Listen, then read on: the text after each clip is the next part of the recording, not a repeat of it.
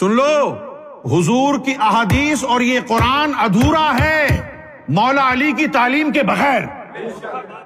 یہ احادیث اور یہ ظاہری قرآن جو آپ کے ہاتھوں میں ہے، اگر مولا علی کی تعلیم نہج البلاغا اس کے ساتھ نہ ملائی جائے، تو بغیر مولا علی کی تعلیم کے یہ حدیثیں بھی ادھوری ہیں، یہ قرآن بھی ادھورا ہے۔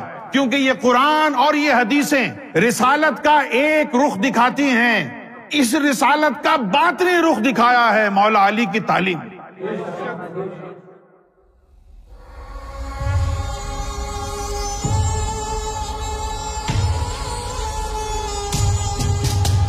سورہ معاہدہ کی آیت نمبر ہے سکسٹی سیون۔ یہ بڑی خاص آیت ہے میرے نزدیک۔ یہاں اللہ تعالیٰ نبی پاک صلی اللہ علیہ وآلہ وسلم کو مخاطب ہے۔ یا ایو ہر رسول کہ اے پیارے رسول صلی اللہ علیہ وآلہ وسلم، بلغ، اب اس کو اپنی زبان میں کہہ دو کہ تبلیغ کرو۔ لیکن یہ جو لفظ ہے نا، بلاغ، اس کا مطلب ہے بیان کرنا۔ یا ایو ہر رسول بلغ، اے رسول صلی اللہ علیہ وآلہ وسلم، بیان کر دیجیے ماں ان ضلع علیہ کا من رب کا یا رسول اللہ صلی اللہ علیہ وسلم، جو آپ کے رب کی طرف سے آپ پر نازل ہوا ہے، اسے بیان کر دیں اگر آپ اس آیت کا شان نزول دیکھیں، تو یہ بالکل آخری وقتوں میں اتری۔ شاید حجت الوداع کے بعد یا اسی دورانیہ میں۔ تو آپ کیا سمجھتے ہیں کہ اس وقت تک جب یہ آیت اتری تھی، جو قرآن حضور پہ اترا، وہ آپ نے بیان نہیں کیا لوگوں کو؟ کیا نہیں؟ تو پھر کیوں کہہ رہا ہے؟ تو قرآن تو بیان ہو گیا نا۔ تو یقیناً اب بات یہ ہوگی کہ کیا ساری آیتیں جو اتاری ہیں ہم نے ساری بیان کر دی ہیں یا کچھ رہ گئی ہیں؟ کیونکہ ایک اچھا خاصا پورشن تو بتا دیا۔ اب صرف حضور ہی جانتے ہیں کہ کیا بتایا، کیا چھپایا۔ ہمیں کیا پتا؟ حضور نے اگر دو آیتیں نہ بیان کی ہوں، باقی ساری بیان کر دی ہوں، تو ہم نہیں کہہ سکتے، نہ ہمیں معلوم ہوگا۔ کہ یا رسول اللہ، وہ دو آیتیں رہ گئی ہیں، وہ نہیں بیان کی۔ ہمیں تو پتہ ہی نہیں ہے نا، کیونکہ حضور پہ اترا ہے، حضور کو ہی پتا ہے کیا اترا ہے، کیا نہیں اترا ہے۔ ہماری نالج میں جو آیا ہے، ہم تو وہی جانیں گے۔ نہ ہمیں پتا ہے کہ جو کچھ اترا ہے، وہ سارا کا سارا ہم تک پہنچ گیا ہے یا نہیں۔ تو یہ پورے قرآن کے لیے نہیں ہے۔ کوئی ایک بات ہے کہ جو اللہ کے رسول کے قلب مبارک پر نازل تو ہوئی ہے، لیکن نبی پاک صلی اللہ علیہ وسلم نے اس کو ابھی تک بیان نہیں فرمایا ہے۔ تو اس لیے اللہ تعالیٰ کہہ رہا ہے، یا ایو رسول بلغ ماں ان ضلع علیہ کا من رب کا کہ جو آپ کے رب کی طرف سے آپ پر نازل ہوا ہے، وہ بیان کر دیجیے وہ ان لم تف ال اور اگر آپ نے ایسا نہ کیا، یہ وہی جو اردو میں فیل ہوتا ہے نا ایکٹیویٹی کرنا، وہی ہے عربی میں بھی۔ لم تف ال اگر آپ نے ایسا نہ کیا، تو پھر کیا ہوگا؟ فما بلغت رسالت اچھا اب یہاں ایک لفظ دیکھ لیں آپ۔ ایک ہوتا ہے رسالہ۔ تو رسالہ کا مطلب ہوتا ہے تعلیم، جو اوپر سے آئی ہے، مراسلہ بھیجا گیا ہے جو۔ عربی زبان میں اگر ایک مجموعہ ہو تو کہیں گے رسالہ، اور اگر اس کا پلورل ہو تو رسالت۔ یہاں پر رسالت ہے۔ اچھا یہاں پر آپ کو ایک غلط فہمی ہو سکتی ہے۔ وہ غلط فہمی کیا؟ اردو اور عربی کے مزاج کی وجہ سے وہ غلط فہمی جنم لے سکتی ہے۔ اگر آپ رسالہ لکھیں تو اس کے آخر میں بھی تا آتا ہے۔ اچھا ایک تو آخر میں تا اس لیے آتا ہے کہ عربی زبان میں جو لفظ مونس ہوتا ہے اس میں تا آتا ہے اور جو مذکر ہوگا اس میں تا نہیں ہوگا۔ یہ عربی زبان کا قاعدہ ہے۔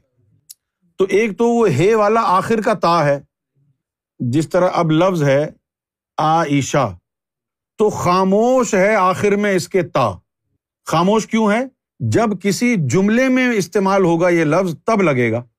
عائشت المغرب کون سی عائشہ؟ ویسٹ والی۔ عائشت المشرق مشرق والی۔ تو ایک تو یہ آخر میں ہے کے ساتھ تا ہے۔ لیکن یہاں پر دیکھیں آپ، تا اس لفظ کا حصہ ہے اور پھر دوبارہ آخر میں ہے کے ساتھ تا ہے۔ جو کہ نظر نہیں آ رہا۔ اس لیے نظر نہیں آ رہا۔ کہ یہ فیمل نہیں ہے۔ یہ لفظ میل ہے پلورل ہے۔ اس لفظ کو سمجھیں آپ۔ در منصور میں اس تفسیر کو اس طرح بیان کیا گیا ہے۔ لیکن وہاں صرف ایک اشارہ ہے۔ ہم نے اس کو اس لیے استعمال کیا ہے، اس تفسیر کو کہ ہماری، ہمارے پاس جو باطنی تفسیر ہے، وہ اس سے مل رہی تھی۔ لہٰذا ہم نے اس کا آپ کو حوالہ دیا۔ لیکن یہ پوری بات وہاں اس تفسیر میں نہیں ملے گی۔ جو میں سمجھانا چاہ رہا ہوں، توجہ رہے۔ تو ایک ہو گیا رسالہ جس کو آخر میں تا لگائیں گے اور ایک ہو گیا یہ پلورل ہے یہاں پر رسالت دو رسالت ہو گئی تو دو رسالت کا مطلب کیا ہو گیا؟ ایک ظاہری اور ایک باطنی۔ یعنی اللہ کا واضح پیغام ہے کہ جو کچھ نازل کیا ہے بتا دو۔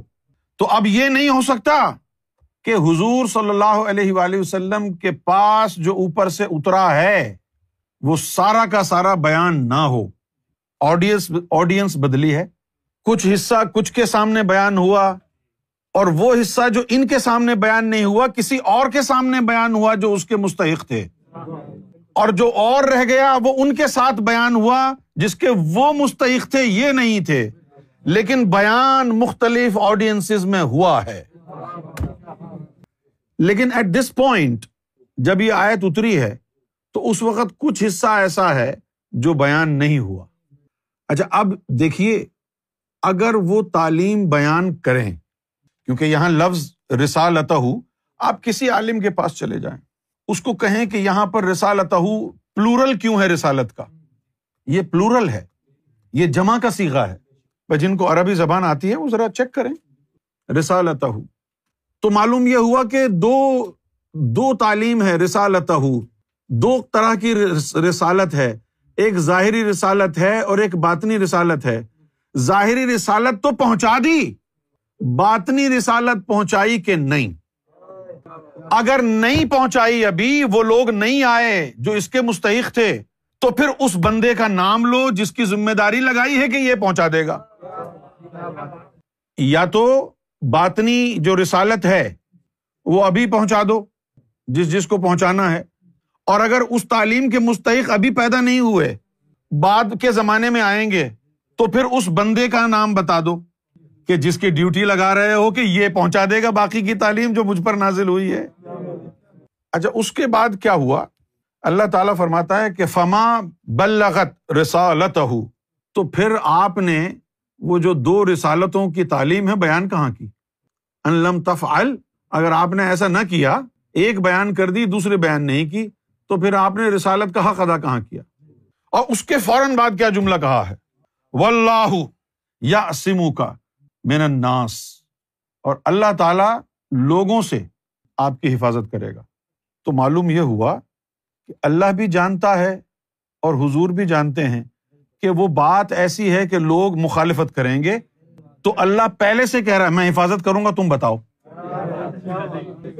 میں حفاظت کروں گا؟ تم بتاؤ و اللہ یو کا من الناس، کہ اللہ آپ کی عصمت کی پاسداری کرے گا انسانوں کے خلاف۔ تو معلوم ہوا کہ کوئی بات ایسی تھی جس کا حضور نے اظہار نہیں کیا۔ اور اللہ بھی جانتا ہے کیوں نہیں کیا اظہار۔ کیوں نہیں کیا؟ جیسے کہ اگر ہم یہ کہیں کہ یار عمران خان کو کہو کہ جائے خوب جل سے جلوس کرے۔ ہم ایس ایس جی کے کمانڈوز جو ہے ان کی حفاظت کے لیے لگائیں گے۔ تو معلوم یہ ہوا کہ عمران خان ڈر اور خوف کی وجہ سے نہیں نکل رہے شاید۔ اس لیے کہا جا رہا ہے نا اچھا ہم کمانڈو لگا رہے ہیں حفاظت کے لیے، اب نکلیے۔ یہی چیز یہاں رکھ کے دیکھیے کہ وہ بات پہنچاؤ اور ولہ و کا من الناس۔ اللہ تعالیٰ انسانوں کے ساتھ جو معاملہ ہوگا اس میں آپ کی حفاظت کرے گا۔ تو کوئی بات ایسی ہے جو اللہ نے اتاری ہے اور حضور نے بیان نہیں فرمائی۔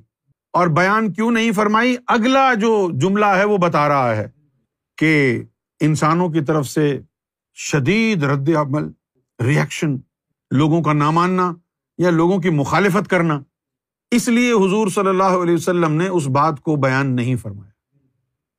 تو در پردہ یہاں پر اب ایک چیز سامنے آتی ہے کہ کہا تو جا رہا ہے کہ وہ تعلیم پوری بیان ہو۔ کسی شخصیت کا نام تو نہیں ہے، لیکن یہ کہا جا رہا ہے کہ پوری تعلیم بیان کرو۔ رسالت دونوں رسالتوں کی کے آسپیکٹس بیان کیجیے اور گھبرائیے مت۔ اللہ جو ہے، آپ کی عصمت کی حفاظت فرمائے گا۔ انسان مخالفت کریں گے یا رد کریں گے، اس کی پرواہ نہ کریں۔ ہم حفاظت کریں گے۔ تو معلوم یہ ہوا کہ وہ بات شاید اس لیے بیان نہیں ہوئی کہ حضور کو اس بات کا قوی اندیشہ تھا کہ لوگوں کی طرف سے رد عمل آئے گا اور فتنا ہوگا۔ لہذا اس وقت تک خاموش رہے۔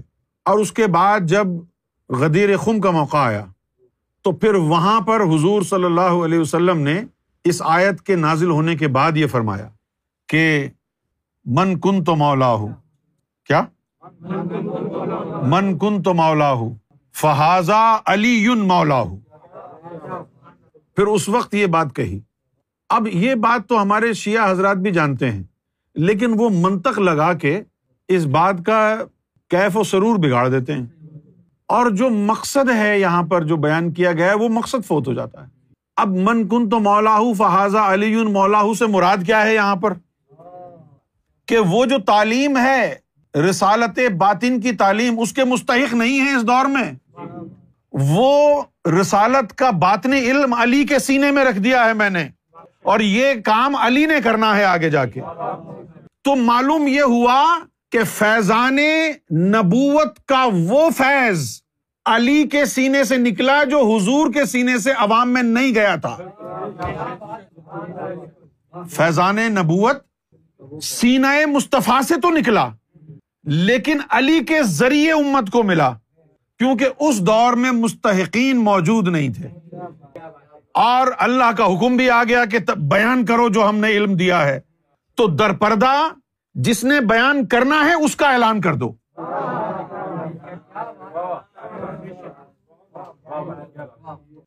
پاکستان میں کیا ہوا؟ جب ہم نے عالم غیب کی باتیں کی، سرکار کی شخصیت مبارکہ کے چند ایسے پہلو بیان کیے۔ جو کہ دلوں کو، روحوں کو نئی زندگی بخشنے والے تھے۔ تو بہت سے لوگوں نے یہ کہہ کر رد کر دیا اس حق کو۔ ہم نے سرکار سے تو سنا ہی نہیں۔ جو مولا علی نے بیان کیا، وہ بھی تو حدیث میں نہیں ہے، قرآن میں نہیں ہے۔ مولا علی نے بیان کیا نا بعد میں کہ اے انسان، تو سمجھتا ہے کہ تو بہت چھوٹا ہے، لیکن تیری بیماری بھی تیرے اندر ہے اور اس کا علاج بھی تیرے اندر ہے، لیکن تجھے اس کی خبر نہیں۔ یہ تعلیم کہاں ہے قرآن میں؟ لیکن وہاں گئی۔ تو حضور صلی اللہ علیہ وآلہ وسلم کے دور میں بھی کافی تعداد میں ایسے لوگ تھے جن کے بارے میں حضور کو یہ علم تھا کہ یہ خاص بات اگر ان کے سامنے بیان کی تو افراتفری پھیل جائے گی۔ لیکن اللہ نے کہا نہیں، بیان کرو۔ کیونکہ آپ کو معلوم ہے نا کہ حضور صلی اللہ علیہ وسلم کی تو فطرت مبارکہ یہ تھی کہ آپ روف الرحیم ہیں اور آپ نے سب کا بھرم رکھا۔ جس کی سمجھ میں صرف شریعت آتی تھی، اس کو بھی رکھا۔ اور جس کی سمجھ میں شریعت اور طریقت دونوں آتی تھی، ان کو بھی رکھا۔ اور جن کی سمجھ میں صرف طریقت آتی تھی، شریعت نہیں آتی تھی، ان کو بھی رکھا۔ اب زید جیسے لوگ وہی تھے نا۔ بھائی زید جو تھا، ایک صحابی تھا۔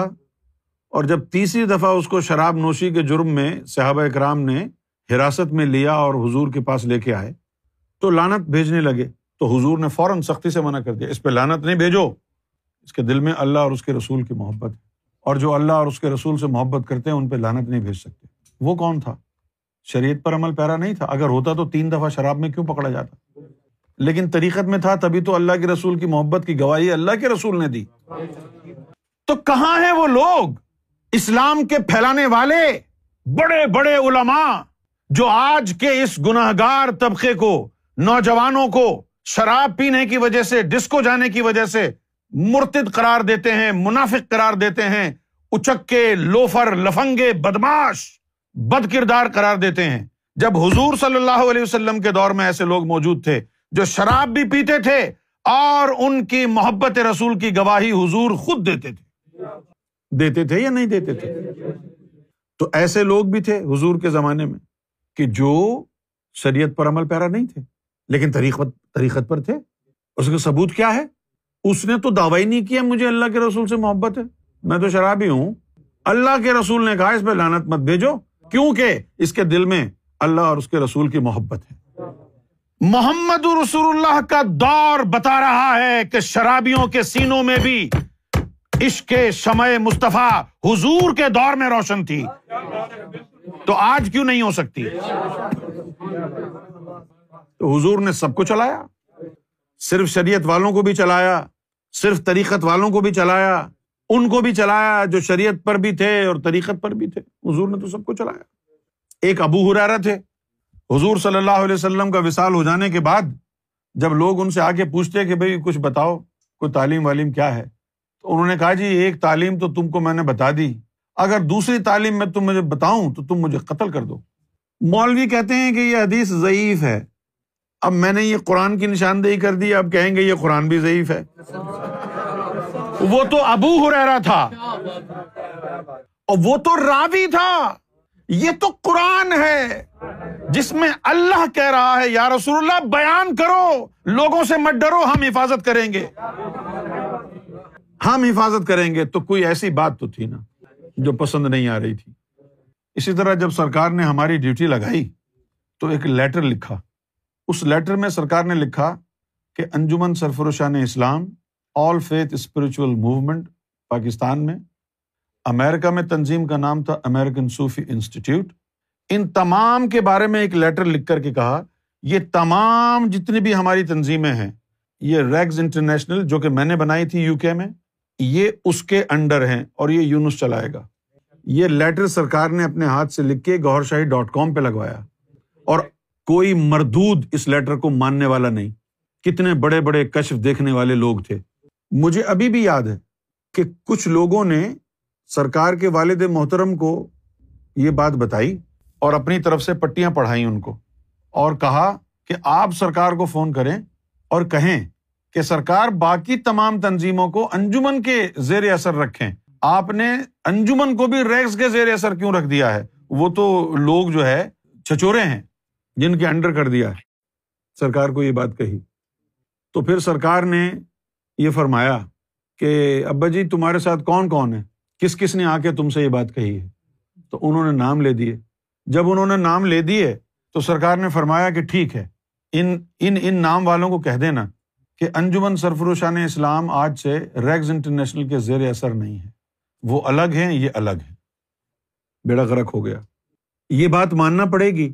کہ ضروری نہیں ہوتا ہے کہ محمد رسول اللہ کے سینہ مبارک پر جتنا کلام اترا ہو، وہ آپ نے ہر حال میں اپنے ہی دور میں بیان کرنا ہے۔ اگر وہ اس دور میں بیان نہیں ہونا ہے، تو پھر اس بندے کی تبلیغ کریں گے جس نے آگے جا کے بیان کرنا ہے۔ جیسا کہ اللہ نے حکم دیا تھا کہ وہ علم بیان کرو۔ حضور نے وہ علم بیان نہیں کیا اس بندے کا نام بیان کر دیا جس نے اس علم کو آگے بڑھانا ہے۔ انا مدینت العلم جو اللہ نے میرے اوپر بھیجا تھا، وہ میرے اندر ہے۔ وہ علی یون بابوہا علی اس کا دروازہ، یہ اب یہ بیان ہو رہا ہے۔ انا مدینت العلم علی بابا من کن تو مولا فہاز علی مولا یہ نبی پاک صلی اللہ علیہ وسلم نے غدیر کے موقع پر یہ بات فرمائی تھی۔ اور اس کے بعد کیا ہوا؟ اس کے بعد ہوا یہ کہ ہجت الوداع کے بعد لوگ ادھر ادھر ہو گئے۔ خیر تفاصیر میں تو لکھا ہے کہ سوا لاکھ صحابی موجود تھے، لیکن ایسا ہے نہیں، غلط بات ہے۔ بہت کم لوگ تھے غدیر کے موقع پر، اتنے نہیں تھے جتنے ہجت الوداع کے موقع پر تھے۔ تو حضور نے یہ بات بیان کر دی، جتنے بھی لوگ تھے ان کے سامنے، پھر بھی اچھے خاصے لوگ تھے، اتنے کم بھی نہیں تھے۔ بھائی، یوں سمجھ لو کہ اگر ہجت الوداع کے موقع پر سوا لاکھ آدمی تھا، تو اس موقع کے اوپر مثال کے طور پر تین چار ہزار آدمی تو ہوں گے۔ ان کے سامنے بیان ہو گئی۔ اور پھر بعد میں کیا ہوا؟ بہت بڑے بڑے مختدر صحابہ اکرام نے انکار کر دیا جی ہم نے تو نہیں سنی۔ ان احادیث کے بارے میں ہوا کیا پھر؟ کہ جنہوں نے کہا کہ ہم نے نہیں سنا، انہوں نے اور بھی بہت سی حدیثیں روایت کی لیکن انہوں نے ان حدیثوں کو شامل نہیں کیا۔ اور جو سچے تھے، مولا علی سے پیار رکھنے والے تھے، انہوں نے بیان کیا۔ لیکن آگے جا کے جو محدثین آئے ہیں اور جو معیار حدیث سند بنا ہے، انہوں نے پھر یہ ازر استعمال کیا کہ بھائی اس دور کے اتنے جلیل القدر صحابہ جنہوں نے اتنی حدیثیں جمع کی انہوں نے تو اس کا ذکر نہیں کیا۔ لہٰذا یہ ضعیف ہے۔ انہوں نے اس لیے نہیں کیا کہ ان کو بوگز تھا۔ تو یہ آیت جو ہے ہمیں بتا رہی ہے کہ نبی کریم صلی اللہ علیہ وسلم نے جو کچھ بھی آپ کے سینا مبارک پر اللہ کی طرف سے نازل ہوا، وہ سارا کا سارا بیان نہیں فرمایا۔ یہ قرآن کہہ رہا ہے۔ سارا کا سارا بیان نہیں فرمایا، بلکہ اللہ تعالیٰ نے پھر آپ کو مزید جو ہے پش کیا کہ ظاہری اور باطنی حصہ جو دونوں ہے، وہ دونوں بیان کریں۔ اللہ نام نہیں لیتا، کام دیکھتا ہے۔ اور کام یہ مولا علی کی طرف اشارہ کرتا ہے کہ اب بیان کیا کرنا ہے؟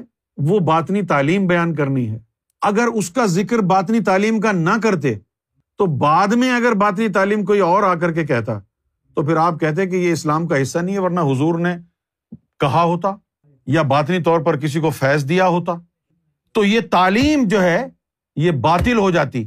اس لیے اللہ تعالیٰ نے سخت ایک رویہ اختیار کیا اور کہا کہ اگر آپ نے یہ کیا نہیں نا، تو پھر آپ نے رسالت پہنچائی نہیں۔ تو جو رسالت کا دوسرا حصہ ہے، جو باطنی حصہ ہے وہ تو مستحقین کے لیے ہے، وہ اس دور میں تھے ہی نہیں۔ تو آگے اب کون پہنچائے گا؟ جو پہنچائے گا، اس کا نام لے دیا۔ اس کا نام لے دیا تو اس سے اللہ کی وہ شرط پوری ہو گئی کہ تم نے وہ فیض پہنچا دیا۔ اسی طرح کی ایک بات سرکار نے دین الہی میں کہی۔ جو پہلا اس کا لفظ ہے، جو پہلا اس کا صفحہ ہے، اس پہلے صفحے پر ہی لکھا ہے کہ بھائی چاند، سورج حج اسود میں تصاویر آنے کے بعد اکثر مسلم اور غیر مسلم کا یہ خیال ہے اور عقیدہ ہے، ایمان ہے کہ یہی ذات امام مہدی مسیح کال کے اوتار ہے۔ آپ بھی ان کی کتب کے ذریعے، ان نشانیوں کے ذریعے ان کو پہچاننے کی کوشش کریں۔ اور پھر نیچے لکھا ہے محمد یونس الگوہر۔ اس سے رابطہ کریں۔ کیونکہ یہ دباچہ اس کی طرف سے ہے کہ چاند، سورج، حجر اسود شیو مندر اور کئی دوسرے مقامات پر بھی تصویر گور شاہی نمایاں ہونے کے بعد اکثر مسلم اور غیر مسلم کا خیال اور یقین ہے کہ یہی شخص مہدی کال کے اوتار مسیحا ہے، جس کا مختلف مذہبی کتابوں میں ذکر آیا ہے۔ آئیے آپ بھی ان کو پرکھنے کی کوشش کریں اور ہم سے تحقیق کے لیے رابطہ کریں۔ ہم سے۔ اور نیچے نام لکھا ہے محمد یونس الگور جب یہ کتاب پاکستان گئی ہے، تو انہوں نے یہ پیج ہٹا دیا، کیونکہ یہاں پر اعلان مہدی لکھا ہے۔ پتا ہے انہوں نے کیا سمجھا؟ یہ نام دیکھ کر وہ سمجھے کہ یہ کتاب یونس نے لکھی ہے۔ جبکہ یہ نام اور یہ تحریر دونوں سرکار کی ہے ثبوت دے دوں؟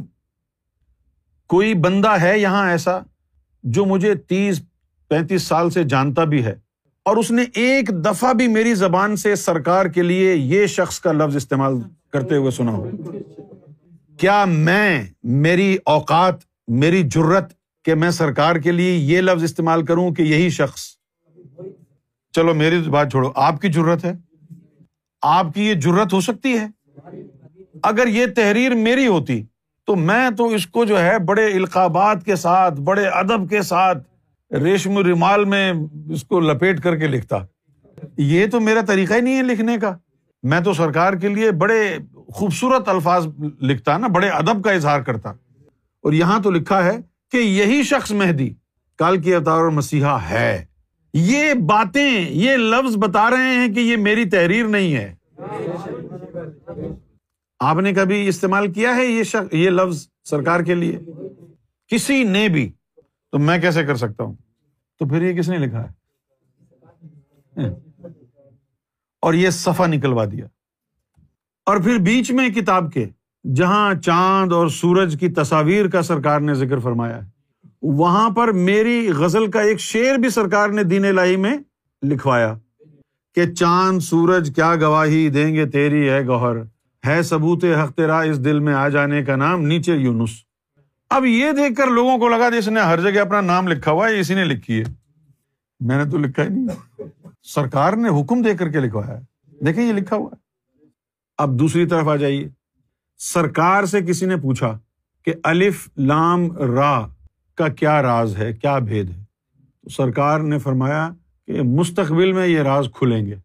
پھر جب مستقبل حال بنا اور ہم نے بیان کیا تو لوگوں نے کہا، یہ سرکار نے تو فرمایا نہیں۔ اس سرکار نے یہ تو فرمایا تھا کہ مستقبل میں کھلیں گے۔ ان کی سوئی وہیں اٹکی ہوئی ہے۔ سرکار نے تو نہیں فرمایا۔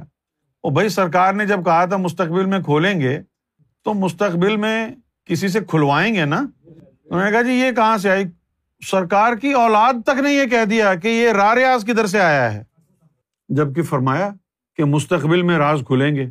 تو اور مستقبل میں جب راز کھولے ہم نے، تو جھٹلا دیا۔ یہ جو تعلیم میں آپ کو دے رہا ہوں، یہ کہتے ہیں بھائی یونس کی من گھڑت تعلیم ہے۔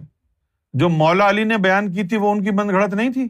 اگر حضور پاک نے حدیثوں میں یہ تعلیم بیان کر دی ہوتی، تو پھر حضور کے بعد نہج البلاغا کی کیا ضرورت تھی؟ سن لو، حضور کی احادیث اور یہ قرآن ادھورا ہے، مولا علی کی تعلیم کے بغیر۔ یہ احادیث اور یہ ظاہری قرآن جو آپ کے ہاتھوں میں ہے، اگر مولا علی کی تعلیم نہج البلاغا اس کے ساتھ نہ ملائی جائے، تو بغیر مولا علی کی تعلیم کے یہ حدیثیں بھی ادھوری ہیں، یہ قرآن بھی ادھورا ہے۔ کیونکہ یہ قرآن اور یہ حدیثیں رسالت کا ایک رخ دکھاتی ہیں۔ اس رسالت کا باطنی رخ دکھایا ہے مولا علی کی تعلیم نے۔ سرکار نے اپنی زبان سے جو تعلیم بیان کی ہے، وہ بھی سرکار کی تعلیم ہے۔ اور پھر اپنے بندے کی زبان سے جو بیان کروایا ہے، وہ بھی انہیں کے سینے کی تعلیم ہے۔ بات سمجھنے کی ہے۔ اس آیت کو سینے سے لگا کے رکھیں۔ اب دیکھو یار، یہ ایسی تعلیم ہے کہ حضور کو بھی خاص پروٹیکشن کی ضرورت پڑی لوگوں سے۔ تو جو لوگ حضور کو نہیں بخشتے، تو وہ باقی کسی اور کو کیا رعایت دیتے؟ اب سمجھ میں آیا آپ کو کہ کوئی کیوں نہیں چاہتا تھا کہ مولا علی پہلا خلیفہ بنے؟ اگر مولا علی کو نمبر ون خلیفہ بنا دیا جاتا، تو پھر تو کھیل ہی ختم ہو جاتا نا۔ پھر گمراہی کہاں پھیلتی؟ پھر تو کسی خلیفہ کی ضرورت ہی نہیں پڑتی نا۔ حق پھیل جاتا۔ تو وہ جو باطنی علم والی رسالت محمد صلی اللہ علیہ وسلم تھی، اس کا اجرا زبان علی سے ہوتا۔ حضور کی رسالت باطن کا اجرا زبان علی سے ہوتا۔ بیٹھتے علی کی صحبت میں کہلاتے صحابی رسول۔ فیض نکلتا علی کے سینے سے تمہارے دلوں تک پہنچتا اور کہلاتا فیضان مصطفیٰ۔ کیوں؟ کہ وہ فیضان مصطفیٰ حضور نے اپنی زبان سے نہیں، علی کی زبان سے نکالنا قرار پایا، تب کہا، من کن تو مولا ہوں فہذا علی مولا ہوں اور اسی حقیقت کو چھپایا ہوا تھا لوگوں کے خوف کی وجہ سے۔ تو اللہ نے کہا کہ بیان کرو، ہم نمٹ لیں گے لوگوں سے۔ تو اب حضور صلی اللہ علیہ وسلم کی ہیزیٹیشن بھی بتا رہی ہے کہ مولا علی کے خلاف کتنے باغی تھے وہاں پر۔ اس کیمپ میں کتنے منافقین تھے۔ جو مولا علی کی عظمت سے خائف تھے۔ ان کی عظمت سے خائف تھے نا۔ تبھی تو حضور خاموش رہے۔